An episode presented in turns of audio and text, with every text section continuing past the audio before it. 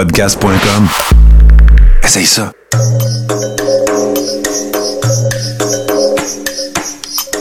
Bienvenue dans le podcast Sur la Terre des Hommes. Pour profiter au maximum de l'expérience du podcast, prenez quelques minutes pour aimer notre page Facebook. Vous pouvez aussi nous suivre sur Twitter au Sur la Terre des Hommes podcast et sur Instagram au Sur la Terre des Hommes podcast. Si vous possédez un iPhone, prenez une minute pour nous laisser un avis. Ainsi, vous allez faire grimper le podcast dans le moteur de recherche. Finalement, si vous voulez encourager Sur la Terre des Hommes et obtenir des épisodes exclusifs, vous pouvez contribuer monétairement sur la plateforme patreon.com. P-A-T-R-E-O-N.com. Recherchez sur la Terre des Hommes et pour seulement 2 par mois, vous y aurez droit. Le podcast peut désormais débuter. Bienvenue sur la Terre des Hommes.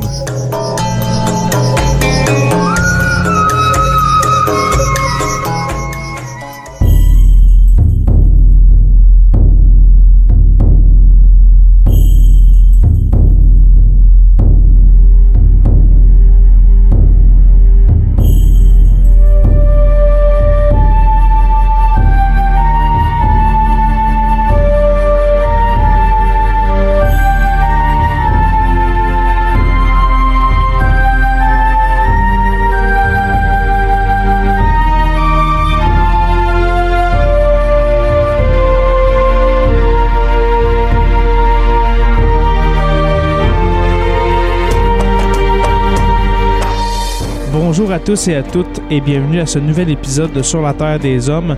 Un épisode qui porte sur un sujet qui me tient beaucoup à cœur et puis euh, c'est euh, Toutankhamon, ce jeune pharaon euh, qui a été euh, pharaon à un très jeune âge et puis qui est mort euh, soudainement à l'adolescence. On en a parlé dans un épisode de, de- la saison, de, de cette saison-ci, avec Anthony Pomerleau, mais on n'a pas discuté vraiment du cas de Toutankhamon. Comment est mort Toutankhamon? Alors, nous allons parler bien sûr euh, de sa vie, de son court règne quand même, ce sera pas très long, et bien sûr euh, de sa mort et de sa découverte en 1922 par l'archéologue Howard Carter. C'est parti.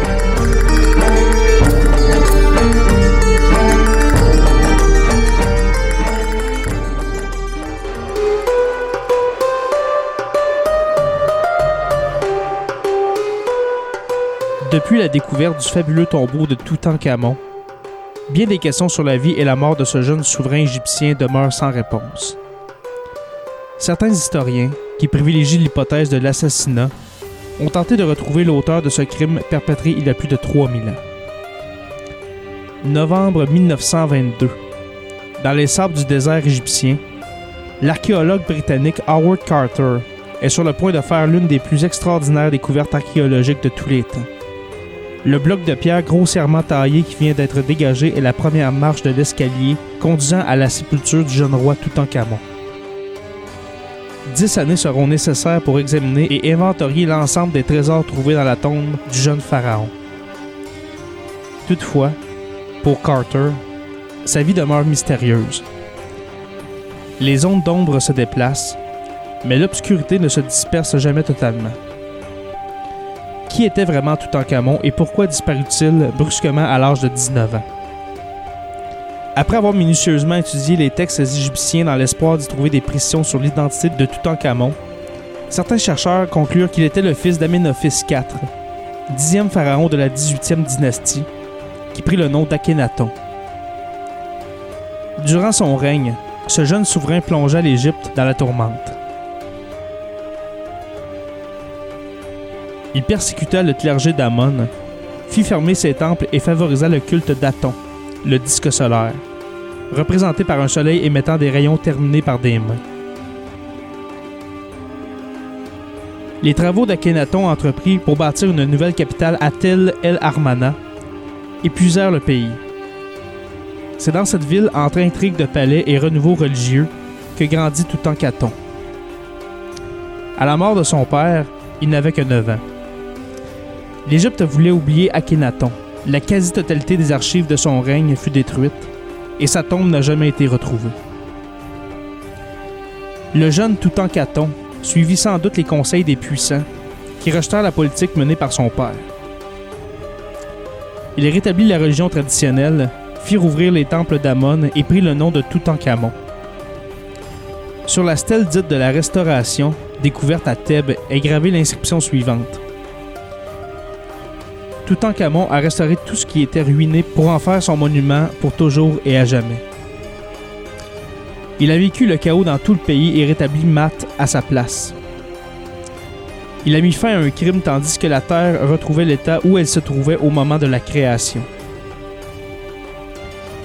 Après avoir installé la cour dans l'ancienne capitale du Nord, Memphis, ou à Thèbes, au sud, et épousé sa demi-sœur aînée, Axénamon, il se préparait sans doute à vivre un règne long et prospère. Or, ce règne dura moins de dix ans.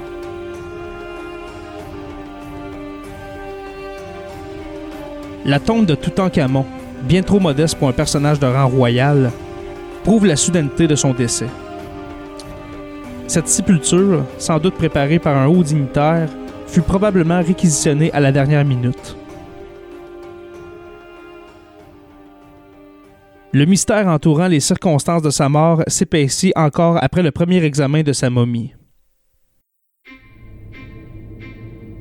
Toutankhamon avait été inhumé dans trois sarcophages successifs. Le dernier était en or massif et portait un masque mortuaire. Carter et son assistant, Douglas Derry, professeur d'anatomie à l'Université du Caire, eurent beaucoup de mal à les ouvrir. Lorsqu'ils parvinrent à soulever le couvercle du troisième sarcophage, ils découvrirent qu'une substance ressemblant à de la résine avait collé le corps au fond du cercueil. Derry se servit d'un burin pour l'extraire afin de l'autopsier. Il ne remarqua pas que le sternum et une partie de la cage thoracique manquaient, enlevés avant la momification peut-être, et ne put établir les causes du décès.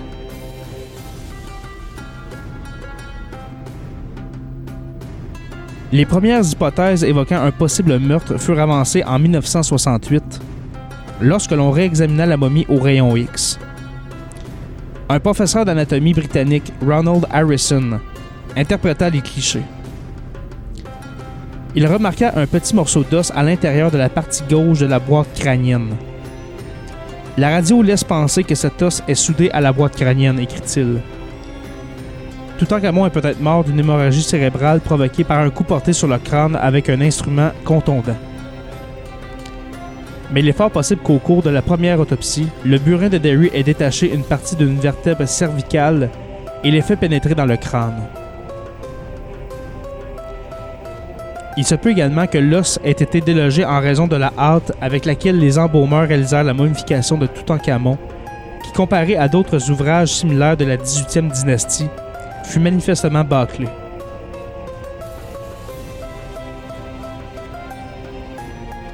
En 1996, l'égyptologue américain Bob Breyer transmit les copies des clichés à Gerald Irwin, traumatologiste à l'Université de Long Island. Celui-ci repéra une zone d'ombre sur la radio. Il émit l'hypothèse de la présence d'un caillot sanguin calcifié, peut-être provoqué par un coup porté à la tête. Supposition néanmoins insuffisante pour accréditer la thèse de l'assassinat. Par ailleurs, l'emplacement de l'ombre laisse penser que le pharaon aurait été blessé à la base du crâne, zone bien protégée par la musculature du cou. Ce n'est pas là que frapperait un assassin. Un scanner effectué sur la momie en 2005 a amené plusieurs chercheurs à réfuter totalement la thèse de l'assassinat, même si les clichés n'ont toujours pas permis d'élucider le mystère de sa mort. Les fractures constatées seraient dues aux manipulations de Carter et des embaumeurs. Certains experts pensent qu'une plaie à la jambe aurait dégénéré en infection généralisée. L'hypothèse du crime reste donc difficile à prouver. Les historiens ne sont pas tous persuadés qu'il y eut une mort violente. L'interprétation des radios de la momie conclut à une malformation de la colonne vertébrale de type scoliose. La présence de 130 cannes dans la tombe tend à confirmer cette hypothèse. Si Toutankhamon était chétif, il aurait pu mourir prématurément de maladie ou d'infection. Pourtant, sur de nombreux objets d'art, le roi est représenté comme un jeune homme en pleine santé, chassant sur un char tiré par des chevaux, les rênes enroulées autour des hanches afin de garder les mains libres pour frapper avec sa lance.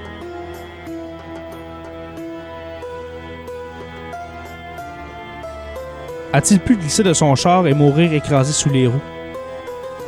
Cette nouvelle hypothèse expliquerait le mauvais état de la momie royale, l'absence des côtes et du sternum, retiré au moment de l'embaumement, et la présence d'une telle quantité de résine dans le cercueil.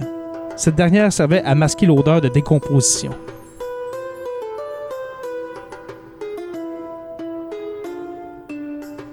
Même plausible, la thèse de l'accident n'explique pas tout, notamment l'atmosphère de peur qui régna manifestement à la cour après le décès du jeune pharaon. Jalousie, intrigue rivalité de pouvoir, les raisons ne manquent pas pour qu'au sein même de son entourage, quelqu'un ait eu intérêt à voir disparaître prématurément tout en camon. Ses proches collaborateurs, sa famille, son épouse, la jeune Axinamon n'avait aucune raison de vouloir sa mort. Toutes les fresques représentent le pharaon et son épouse comme un couple uni. Deux fœtus momifiés découverts dans la sépulture prouvent qu'ils eurent des enfants.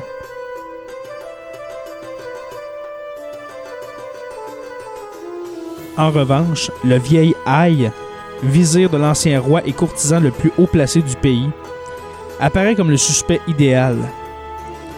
Lorsque Toutankhamon atteignit sa majorité et se mit à prendre la plupart des décisions seul, Aïe vit sans doute son influence décliner. Il comprit alors que son temps était compté. Si Axinamon donnait naissance à un fils, ses espoirs de succession seraient définitivement anéantis. Or, sans avoir aucun lien de sang avec la famille royale, il succéda à Toutankhamon et épousa sa veuve. Pourtant, d'après les lettres que celle-ci écrivit après la mort de son mari, elle se sentait menacée par un individu précis. Ainsi, dans ses missives adressées au roi des Hittites, peuple voisin mais rival de l'Égypte, elle lui demande d'envoyer un prince pour l'épouser. Ces mots, miraculeusement préservés dans l'argile, se font écho de son désespoir et de sa fragilité. Je ne prendrai jamais un de mes serviteurs comme époux. J'ai très peur. Cette phrase conforte la théorie de Bob Breyer, le premier à suggérer que l'ancien ministre Aye s'est rendu coupable de régicide. Le général Horemeb, commandant en chef de l'armée, était aussi l'un des plus proches conseillers du pharaon. Pourtant, cet homme ambitieux, d'origine modeste, est le seul courtisan à n'avoir laissé aucun souvenir du roi dans sa tombe, ce qui traduit un profond manque de respect. Quatre ans seulement après la mort du pharaon Aïe, Horemeb monta sur le trône. Il ordonna d'effacer dans tout le pays les inscriptions mentionnant le nom de Toutankhamon et de les remplacer par le sien. Aïe, Horemeb, sont-ils coupables? Manigancèrent-ils ensemble le crime? Jusqu'à maintenant, ces questions ne suscitent que des hypothèses. La seule certitude est que les deux dignitaires surent profiter de la disparition du jeune souverain. Alors, vous voyez comment c'est complexe cette histoire de Toutankhamon. Au départ, euh, je me souviens plus si on en avait parlé dans le dernier épisode euh, sur Akhenaton, mais c'est important de ramener que à l'époque de l'Égypte antique, souvent le pharaon épousait soit une cousine, soit parfois sa propre mère et souvent sa sœur. Et puis je mentionne ça parce que c'est quand même important du côté génétique, dans le sens que si la génétique reste dans la famille, qu'on, que le pharaon euh, ne fait pas d'enfant avec, euh, avec quelqu'un qui n'est pas dans sa famille, eh bien, c'est certain qu'on peut avoir des problèmes physiques, euh, voire parfois mentaux. Dans le sens que c'est presque avéré maintenant avec, avec les, les, rayons X qu'on a passés sur la momie de Toutankhamon, que le pharaon Toutankhamon avait certains problèmes de mobilité. Et puis là, on parle de ses jambes, ses pieds qui paraît qu'il était plus croche que la normale. C'est-à-dire que Toutankhamon aurait eu besoin d'une canne pour se déplacer. Alors, c'est une des raisons pourquoi on aurait trouvé des cannes dans, la tombe de Toutankhamon. Depuis qu'il était né, il avait besoin d'une canne pour se déplacer. Alors, c'est un possible handicap que Toutankhamon avait. Pour ce qui est de sa mort prématurée, il y a plusieurs hypothèses, comme vous avez pu l'entendre. Euh, une hypothèse qu'on aurait envoyé aussi Toutankhamon au champ de bataille contre les titres. Euh, et puis qu'il euh, aurait été blessé fatalement et puis en serait décédé. C'est une hypothèse qui est très intéressante, mais il ne faut pas oublier aussi la possibilité d'un régicide, soit par Aïe, son successeur. Et puis quand on dit un vizir, euh, vous l'avez entendu, un vizir, c'était le, conseiller principal du roi. Alors, il y avait quand même un certain intérêt pour Aïe, Aïe qu'on écrit A-Y tréma. Alors, il y, avait un, il y avait un certain intérêt pour Aïe de prendre la place de Toutankhamon avec ses handicaps physique avec son, très jeune âge, c'est le plus important. Toutankhamon était très jeune. Selon les sources qu'on a, Toutankhamon serait décédé entre l'âge de 15 ans et de 19 ans. C'est pas vraiment précis. Plusieurs sources parlent qu'il y avait 15 ans, 16 ans, d'autres mentionnent qu'il y avait 18-19 ans. Mais toutes pointent dans la même direction. Toutankhamon était très jeune. Alors, est-ce qu'on aurait pu facilement orchestrer un assassinat pour, euh, pour tuer Toutankhamon? Euh, vu son jeune âge, vu qu'il était euh, plus naïf, on n'a aucune idée. Alors, c'est des hypothèses. Alors, encore aujourd'hui, on n'a aucune idée de comment est mort Toutankhamon, mais il y, a il y a deux théories qui s'affrontent. Celle d'une mort au champ de bataille ou celle du régicide par Aïe ou bien par Amoureb. Alors voilà ce qui conclut ce court épisode de Sur la Terre des Hommes. Comme j'ai dit en intro, j'avais envie de faire autre chose que des épisodes tristes sur le COVID-19. Alors, merci aux abonnés de suivre sur la Terre des Hommes. Nous sommes disponibles sur toutes les plateformes, que ce soit Apple Podcasts, Spotify, Google Play. Merci aux patrons, les curieux Olivier Sauvé, Stéphanie Théberge et Pascal Ménard, les stagiaires Francis Furoy, Jean-Sébastien Lamarche, Martin Godette, Georges Dumais et Gabriel Landerman, l'historien Benoît Caisse et puis l'érudit Pascal Gassé. Vous pouvez aussi visiter le site radioh2o.ca pour écouter les podcasts. Je vous invite à rejoindre la page Facebook Sur la Terre des Hommes, la communauté, pour venir discuter avec nous. Sur la Terre des Hommes est une présentation des éditions Derniers mots. Merci à podcast.com et puis n'oubliez pas qu'à tous les jours, nous écrivons l'histoire. Merci et on se revoit très bientôt pour une autre page d'histoire de Sur la Terre des Hommes.